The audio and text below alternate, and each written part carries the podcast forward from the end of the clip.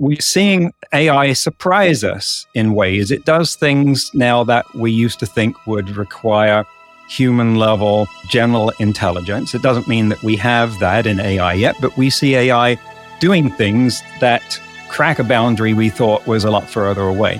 And so it prompts us to ask, well, what is this thing and and who are we? Welcome to the Conversations on Applied AI podcast, where Justin Grammens and the team at Emerging Technologies North talk with experts in the fields of artificial intelligence and deep learning. In each episode, we cut through the hype and dive into how these technologies are being applied to real world problems today. We hope that you find this episode educational and applicable to your industry and connect with us to learn more about our organization at appliedai.mn. Enjoy. Welcome, everyone, to the Conversations on Applied AI podcast. Today on the program, we have Peter Scott. Peter is the author of Crisis of Control How Artificial Superintelligences May Destroy or Save the Human Race. He holds a Master's of Computer Science from the University of Cambridge and worked for NASA's Jet Propulsion Laboratory for 16 years. But today, actually spends his time as an author, futurist, and business coach, focusing on assisting clients through exponential change. He has appeared on radio, TV, and podcasts, in addition to giving a TEDx talk. Finally, he has a new book out called Artificial Intelligence and You What AI Means for Your Life, Your Work, and Your World. So, very interested to dive into that a little bit more and talk about those topics, Peter, during this podcast. So, thank you so much for being on the program today. Thanks, Justin. I love doing this. Thank you for welcoming me. Awesome. I mentioned you working for JPL there. You know, how does somebody working for JPL, I guess that was maybe in the 90s or early 2000s or whatever, kind of get into artificial intelligence and maybe what have you been doing, you know, since then? I've continued to work for them as a remote contractor since then, but being self employed means that I've been able to branch out and do these other things, as you see with artificial intelligence, which was really born of the convergence of my work in technology and understanding artificial intelligence and having children that prompted me to use the, the background that I'd acquired in softer topics, which was sort of a reaction to being a computer programmer all day and becoming a coach, as you mentioned, and doing neuro linguistic programming. And then realizing that there was a necessary convergence of those two worlds, like CP Snow talked about, that we have to bring those together ultimately for a successful future with artificial intelligence. And that I owed it to my children to do what I could about that and that I was in a position to actually communicate about that. And so that's what I've been doing. That's fascinating. That's fascinating. You know, I read, you said in one of the quotes as I was kind of looking and researching before having you on, you said, I believe a partnership between the human development and software development fields sort of is the key to our future. Could you elaborate a little bit more on that? I thought that was an interesting quote, you know, this, this partnership, human development software development fields. Well, just look to how AI is being applied and researched right now to see that all over the place. In my podcast, which is also called Artificial Intelligence and You, I've been interviewing lots of people over a huge range of topics that intersect with artificial intelligence. And I've been struck by how many of them people that combine cognitive science, neuroscience, and machine learning. That seems to be a common pairing of topics at university research and teaching levels. Ditto for philosophy and artificial intelligence. Ditto for ethics and artificial intelligence. 20 years ago, those did not intersect in my world. And here we are seeing psychology and AI being talked about in the same breath by many, many people, lots of applications. There are business capable and um, monetizable applications right now being used for therapeutic benefit, like a, a, therapist that you can talk to at three o'clock in the morning when your regular one might not answer the phone. And so many examples of this that we're finding. Well, we could talk about why that's happening, but the, the fact that it is happening is just undeniable the moment you start poking at the ways that AI is evolving in, on the, the leading edge right now. Uh, yeah, let's actually talk about. Is there some sort of a convergence you feel that that's going on? Like, what are the major shifts that are happening in the technology to to sort of put us in this position today? Sure. Well, I think one of the reasons for this is that AI is evolving at phenomenal speeds, driven by Moore's law, among other things, and infusions of huge amounts of money. Billion dollars will make a big difference we're seeing AI surprise us in ways. It does things now that we used to think would require human level general intelligence. It doesn't mean that we have that in AI yet, but we see AI doing things that crack a boundary we thought was a lot further away. And so it prompts us to ask, well, what is this thing? And, and who are we in that respect? Why do we not understand this thing called intelligence or consciousness or even sentience as much as we thought. And what is it? And suddenly those questions seem a lot more important. It's funny how you can be an AI developer and you're trying to get a machine learning model to work and it's misclassifying cats. So your reaction to some of this existential type dialogue is that's overblown. But increasingly, a lot of serious researchers and prominent people central to the field of AI development are saying we're heading in this direction that we need to explore further. And it's generating issues right now, obviously, with uh, ethics and questions of bias and so forth that are uh, immediate. As you start thinking about intelligence, then it, it feels like now we're putting on a lot of our philosophical hats, right? And maybe is it causing us to sort of step back and say, well, what does it really mean for us to be intelligent as a race and how are we really any different from all these machines? Yes, that comes up a lot because we don't have a definition of intelligence that is adequate to perhaps measure where AI is. It's fine for putting a number to human beings, although it's hard for the people that actually have to do that to develop those instruments. But when it comes to looking at AI and, and saying, where is it on that scale?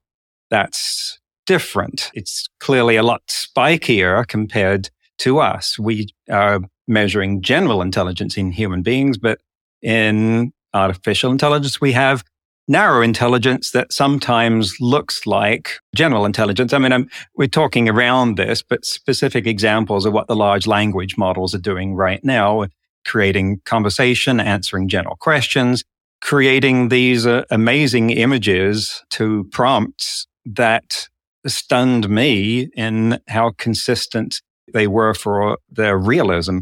Yeah, you know, you got me thinking about just, yeah, this whole idea of generative art. And that seems to be a really a hot topic these days. I think we've had natural language processing, we've had computer vision, kind of, you know, text, text to speech, speech to text. We've had some of these other things, but I think what's really hitting me, I think, over the past couple months is, is, you know, now we're generating all sorts of poems. We're generating music. We're generating artwork. What do you think about that? I guess you know, have, have, we sort of crossed into this new new threshold? Are things different now these days because of this? Or well, it provokes very heated conversations about creativity and what we thought that was, because for humans to do this kind of thing, it requires something that we uh, often characterize as a moment of divine inspiration communing with something higher than ourselves to come up with something that moves us the way that Beethoven, Mozart, and Van Gogh do. Now we can train large language models to do what they do or did and produce things that evoke the same effect. And that makes people angry because it did not stem from a human being being so transcendent of the human condition to do that. Well, there's all kinds of philosophical conversations about that. But now we can get into, well, where's the utility of creative works? Sometimes we experience them in and of themselves for what they are. So you go and attend a concert, you go to an art exhibition, and then you want to know something about the composer, you want to know something about the artist. If it's an AI that's going to color your interpretation of that. But if you're watching a movie and there's music behind it, that music mm. is going to shape the way you react to that movie, but you do not have those questions. And AI could easily generate that music and probably figure out the emotional beats that it needed to meet in, in order to, to, to generate that as well, which has obvious implications for people that do that kind of work for a living. Yeah, and that, that was gonna. That's great. You're you're kind of touching on the next thing that I was gonna maybe ask about because with regards to you writing and publishing these books, and you you're doing TEDx talks and stuff like that. The other thing you do a lot with is consult, right? You consult with businesses mm-hmm. and sort of coach them on how they can be relevant here with this new technology. What are what are some things you're talking to businesses today about related to artificial intelligence? Well, we're living in a world where there's some fragility to our psychology these days for being under assault so much from change that we don't understand is propelling us into the unknown. And so we feel fragile in, in that respect. And businesses can feel fragile if their people think, what's the chance of my job going away or being automated? What's the chance of this industry being superseded? So the people in charge of those businesses need to understand what they can do about that. How is the ecology that they're in evolving? The, likelihood of there being some sort of existential upset in their, their sector? What does AI mean and what can it really do and not do over what sort of time frames in their business? And then what do they need to do to allay the fears of their people to understand how they, they live? Where should they be looking to use AI? And where should they be looking to use their human capital? What sort of things are under threat there? Or which uh, can be really hard, as, as you know, to understand where AI is, is really leverageable and where humans have the edge and the, where we should capitalize on that. So it's about giving people ultimately agency to counteract that feeling of encroaching helplessness, of going into an unknown that where we don't know by definition what's happening, but that's also true of the people that are taking us there, right? The people that are driving these high technology companies, they, they have a sense of what they want to do with the technology, but an exciting day is when it surprises them. The difference is that they're in charge. They're the ones driving the car. And the people who feel like they're not driving the car, that their passengers in the back are the ones that have the most fear here. I like to say that exploration is when you visit the unknown. Disruption is when the unknown visits you. The big difference is agency. How do you feel about that? So a lot of what I do is about helping people feel a sense of agency, like they have some control, some way to bend the needle, some understanding of where this car is going. Yeah, and I guess you talk about how people can utilize capital or how businesses can utilize capital appropriately. What's the advice you're giving to companies based on certain skill sets, based on certain job titles, roles? Depends upon the, the sector. So if you've got someone that's a traditional product maker, for instance, something like detergent, obvious example, or there's a supermarket chain, then AI is something that's leveraged at scale by people that have a lot of data. So if your competitor is Walmart, you're in trouble uh, if you don't have as much data as they do because they can afford to develop one piece of AI that scales across their entire enterprise to leverage all that data. So you have to find where can you develop a large body of data that is unique within your industry. If you can't, then you may want to look for an exit plan. Maybe your most valuable asset is your real estate. Then there's a traditional service industry like insurance. Now the actions of people like uh, adjusters can be replaced by AI. There are insurers where someone can take pictures of their car damage through the phone and an AI assesses it and adjudicates the claim on the spot. Think of who that's replacing in traditional businesses right now. But those people are very experienced at dealing with humans uh, as relationships. That's useful. They have internalized and, and learned a customer relationship, put them in roles where that matters where that continues and, and you can develop that. That's useful capital. Looking at a car and figuring out how big is that ding? No, uh, not any longer.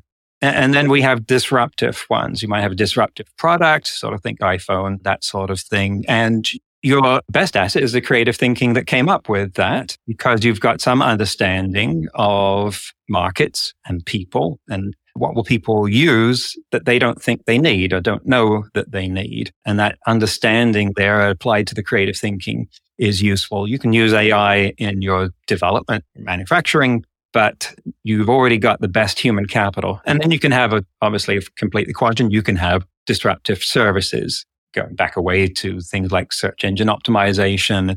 Right now, I guess a disruptive service, hot off the press, would be a large language model prompt generation. You're seeing people selling their service and constructing the prompts to get the best kind of image out of large language model. If someone says, I want a picture of a, you know, a, a dog juggling watermelons on a unicycle, and they can do that. So it's, you know, there's no competition from anyone else or AI. So you want to leverage your first mover advantage. And probably in this case, you're actually using AI to do it, just like Uber, uh, Airbnb were disruptive services that did that to disrupt service industries where they disrupted uh, lodging without owning any property and transportation without owning any vehicles. Sure. Well, and it, was interesting. You started by saying it's all about the data, right? That's that's mm-hmm. that's really sort of the linchpin in all of this is is making sure that whatever. Well, I guess you're not intelligent unless you actually have some data to run things off of. So it, it kind of all starts hmm. there.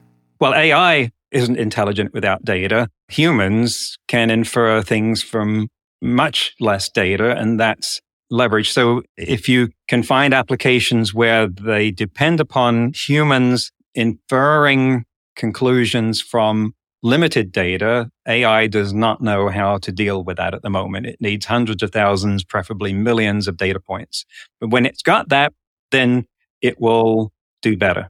That's interesting. You're right. Yeah. So if you're running an industry where you don't have a whole lot of data, but you, you can infer things like you were saying with regards to customer service, the more human side, the more human touch side uh, of things. In my mind, so I've shared this on the program before, but my dad was a physician for, you know, 40, 40 50 years or so. And so I always kind of like to joke with him, you know, hey, look at all these AIs now that are replacing your job. And he always tells me, well, but they don't have the human touch, right? They, they don't have like the sympathy and the empathy that, that somebody can, can have as a doctor to treat them, to truly treat them, right? Yes, an AI can go ahead and find cancer faster than I, but that's not what the whole game is. Right. And and so we need to use it appropriately. Yeah. You know, I was thinking about artificial general intelligence, right? And I, I just another thing that I was thinking about is like, what's your perspective on that? Are are we are we getting close to reaching that? Do we ever think we're going to reach that? Like, what, what does intelligence look like to you? AI look like to you in 5, 10, 15 years? Wow.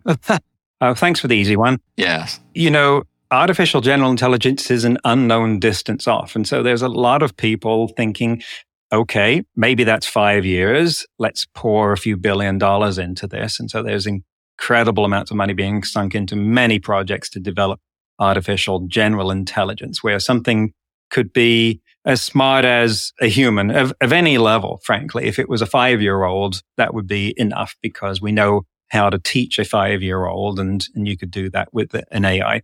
The consequences of having that in a computer are just clear I'm due someone who's already in the news. Vladimir Putin said, whoever figures this out will rule the world. Obviously, he's got sort of mindset that leads to that sort of conclusion. So the big question boils down to when. If that were soon, well, great. But even I think John McCarthy said way back, this could be five years, it could be 500. And we still don't know, but we are finding that we managed to do things that we thought would require artificial general intelligence without it. Just like when Deep Blue won, uh, beat Garry Kasparov for chess and became a champion, Douglas Hofstadter said, My God, I used to think that playing chess required thinking. Now I realize it doesn't, which meant he said after that, yes, it does require advanced thinking for a human, but not for an AI. So we see a microcosm of this dilemma in self driving vehicles right now. How many billions of dollars have been spent on those over the last eight years? We still don't have the level five that we have been led to expect was imminent and it looks further away than ever at this point, as though that really does hinge upon having general intelligence. And if it does, then it is probably more than five years away. So we could see some sort of, I mean, I kept, have kept thinking that when the other shoe drops with that, we will see an AI winter. Everyone I've asked about this says no. We'll see. Yeah, you, you were talking about the self-driving car. I just you probably saw on the news the Tesla robot that mm-hmm. uh, they released last week or so, which I think was not very impressive in a lot of ways, in my opinion. Mm. Well, I thought it was impressive in how light it was. I mean, it's more visually appealing than Boston Dynamics, which is threatening. Yeah, yeah, yeah. It is. I, I, that reminded me to go back and watch the thing that they did, and they were like running. It was running around a curve, and it was doing yeah. a flip off a table and stuff like that. But you're right. It did actually felt like I was out of like an episode of Black Mirror. You know, the the, the show. But the Tesla robot, it seemed like it needed it. Did, it was kind of walking very gingerly. It didn't seem like it, it was very early prototype, you know. But you know, and again, not to not to knock them too much. It's a hard problem to solve, like you're saying. It was these things probably a couple of years ago. People were saying, "Oh, these robots are going to be walking around and they're going to be all over us and everything within the next, you know, within the next, you know, three to five to ten years." And it's like, I don't know. It still feels like it's a ways off, in my opinion. It's a problem to solve that is I can't count how many orders of magnitude harder than driving a car. And if we can't drive a car, the idea that this robot is going to be able to do things that are, are useful, I don't know how to quantify the likelihood of that. One of the things that I thought was notable was that they didn't say what you would use this for. They showed it being used to carry packages around an office and water plants.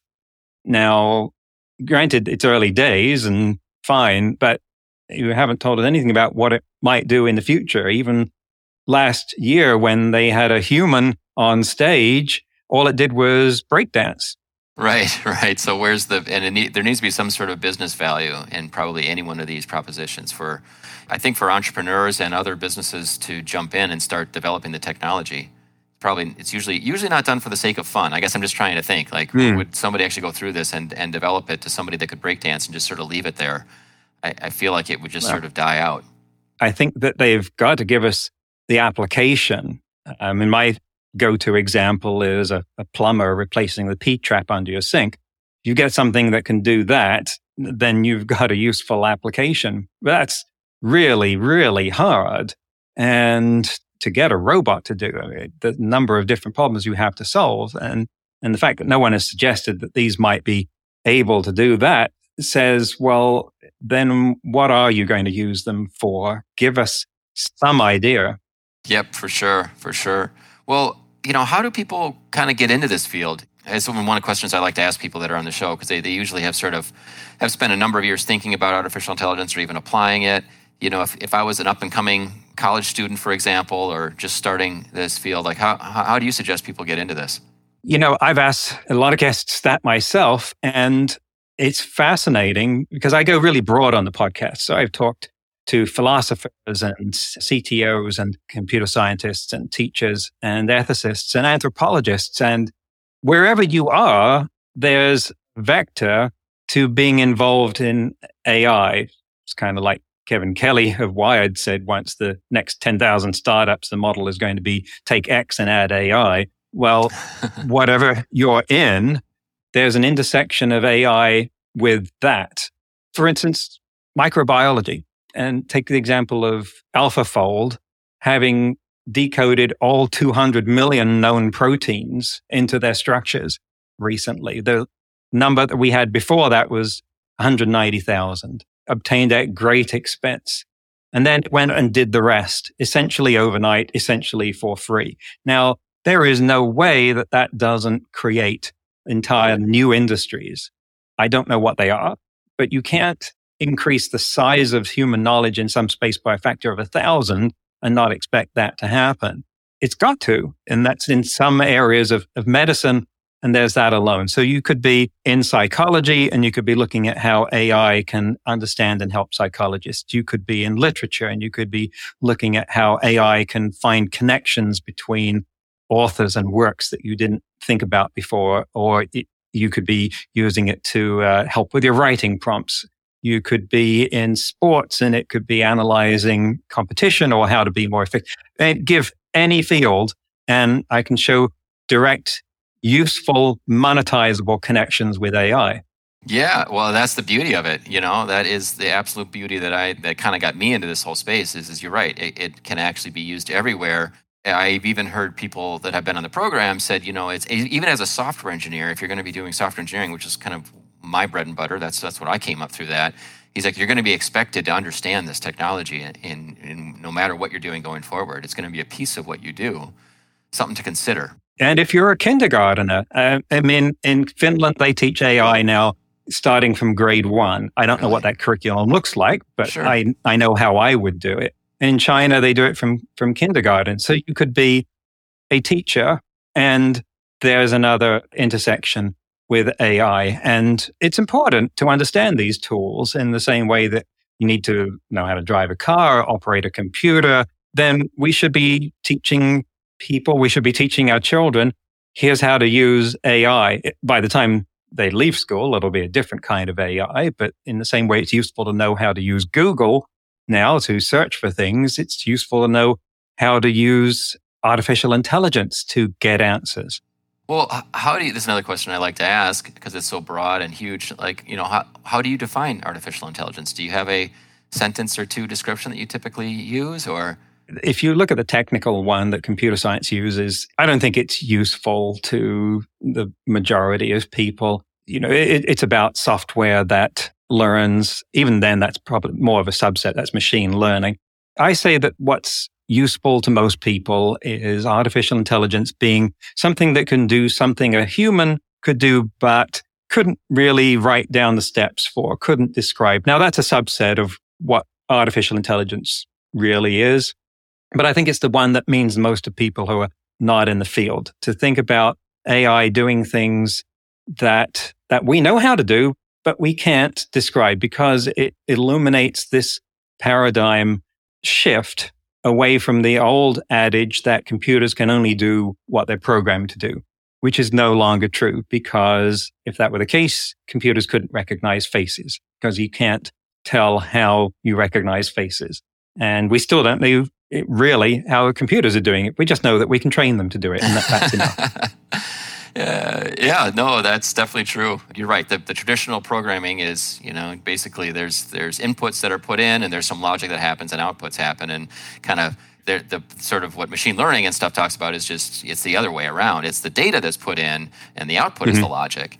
And you're right. There's a lot of sort of black box stuff going on with regards to yeah, it's it's crazy. Google Photos will recognize faces of kids that are you know 15 years later, right? They're they're a mm-hmm. toddler, and then 15 years later it knows, it can pick it out. Yep, that is Jimmy. And it's like, wow, that's amazing. You know, they can do that. And you're right, mm-hmm. no one could possibly program the logic, the if then else statements to make that happen. It's fascinating. It's fascinating, but, but but you're right. You're right. We we know that it works on a lot of different scales, and some of it is a little bit of a, a little bit of a black box. And I think maybe that's why we start getting into this philosophical question of, well, now does this mm. thing have consciousness or not? Right? Is it doing things that that a conscious being would do. And there's a whole rabbit hole there. You know, again, I you, right. you and I have talked to people that can pretty much talk about for hours about about those types of things. And I think it's I th- and I think it's needed. I, I think you know this is the whole ethics. You know, the whole ethics of, of artificial intelligence. Are you are you talking to companies a little bit about about you know the AI that they use? If it's you know if it's if it's being used responsibly or not? Are, are companies even thinking about this? Oh, they're thinking about it a lot. There's an entire sub industry now about providing AI ethics services to companies who want to ensure that they are using it ethically and responsibly and, and to know how to do that. So there are people whose business model is providing that service. Yeah, well, cool. Yeah, I think I, I talked to a guest recently and, and I just kind of said offhandedly, well, we kind of got to get this right here the first time. And she had agreed. She's like, yeah, that's, that's the whole thing that, that we're trying to really push is, is if you're using bad data and you're training bad algorithms, there's going to be bad outcomes. Sure. AI will let you make the same mistakes only faster and at scale. Yeah, yeah. Well, so your book, Artificial Intelligence and You What AI Means for Your Life, Your Work, and Your World, where, where can people pick that up? Amazon. If you want to get it from a bookstore, they can order it from the Ingram catalog. That'll probably take a little bit longer but every country it's got Amazon, then nice. you can get it there. What was the what was your process? I haven't written a book. It's kind of on my bucket list though. I, I really think I'd like to at some point, but I always kind of like to ask people who are published authors like was it was it hard? Was how long did it take? Is it something you're going to do again? I mean, obviously this is book number 2 for you, so you've already done it again, but Yeah. And and there were other books on other topics before that, but I, I, need enough time after writing a book for the amnesia to set in to think okay. about writing another one because it's kind of like, well, analogy might be for women giving birth who ask one while she's in the process of doing that, hey, do you what do you think about doing another one? She will like break something. Yes. Um, a little while later, it seems like a good idea. And so with a, a book, it's much the same way because the process of creating one is the of exponentially rising work and initially thinking, you know what, I think I can do this in just like a couple hours a week or maybe an hour a day. Just let's do a little steady work here and it'll just sort of emerge gradually. And there may be some books that come out that way, not mine. And so eventually it took setting a deadline and then it turned into a whole lot of work. So that just ramped up and up and up. That happens when you get to the point where you have a commitment to someone to have a result by a particular time. And maybe that's an editor, maybe that's reviewers, maybe it's something else. Gotcha. Well, it's, is it safe to say the next book, which I would say when you do it, not if you do it, I, I think as you've been writing, I think you'll do another one, would still be in artificial intelligence, or are you dabbling in some other areas now as well? I've not imagined being another area than AI at the moment because it covers all of them. Sure. And it's unlikely, but I just don't know what angle the next book on AI might take. Gotcha. Gotcha. Well, yeah. I mean, I started this podcast because I really like applications of artificial intelligence and, and really having conversations. So, conversations on applied AI just sort of fit. You're right. It is such a broad topic, and it's been so fun for me just to interview people like yourselves and others that are doing just some really really, really good thinking and working in the space and, and opening up businesses' eyes with regards to how they can use the technology. Is there, uh, you know, are there other things that I maybe missed that we haven't really covered that you wanted to talk about specifically? Well, I think one thread worth picking up on was when we were talking about, you mentioned how the Google images can recognize someone 15 years later. And then we're talking about are these things conscious? And one way to sort of prick that balloon is to look at how the image recognition can be fooled, or even to ask it to identify the areas of an image where it's inferring most of its data from and find that it can be looking at a picture of a dog and yet its biggest cue comes from somewhere that's not even part of the dog. It's not even learned that and that you, we can add noise or what looks to us like noise to an image and the AI goes from thinking something is a poodle to think it's an ostrich with much greater confidence. We can game it that way. It's not thinking about these things the way that we do, despite the fact that we can look in the network and identify things that are, that are doing like parts of our neural network, our optical cortex does, where they've recognized diagonal lines and certain features. It's just not processing the same way. So we can achieve the, the same results and we can achieve results that humans can't do, like you gave the example, but they are in many respects fragile. You can train an AI to play breakout, you know, the game Pong, or, you know, many video games. You then move the paddle a few pixels, a difference that's imperceptible to a human, makes no difference to their play, but it now the AI is stuck. It has to train all over again. It's that fragile. Yes, yes, you're right. You're right, and that's I guess that goes to the point of we're in this this narrow AI space, right? I mean, ultra narrow. It's one thing to be like, okay, mm. we're gonna we're gonna train things that can see images and train things that can listen to music, and they're totally different, you know, sets. And I I do know you can do some transfer learning, right, and get get that. But you're right. If things go kind of off the rails a little bit for a lot of these AI models, they don't really know what to do. They can't really adjust. Very very narrow versus general. Yeah, when we when we see changes in in that, I think it will be the the first indications that we're on a, a road that leads to artificial general intelligence. And how do you think we're going to accomplish that, or is that just remains to be seen? I don't know. That's way out on the bleeding edge. Uh, I mean, Geoff Hinton talks about things called capsule networks that may be robust to re- with respect to things like transformational changes, rotations, and things in images. But I, I do not know where that research is.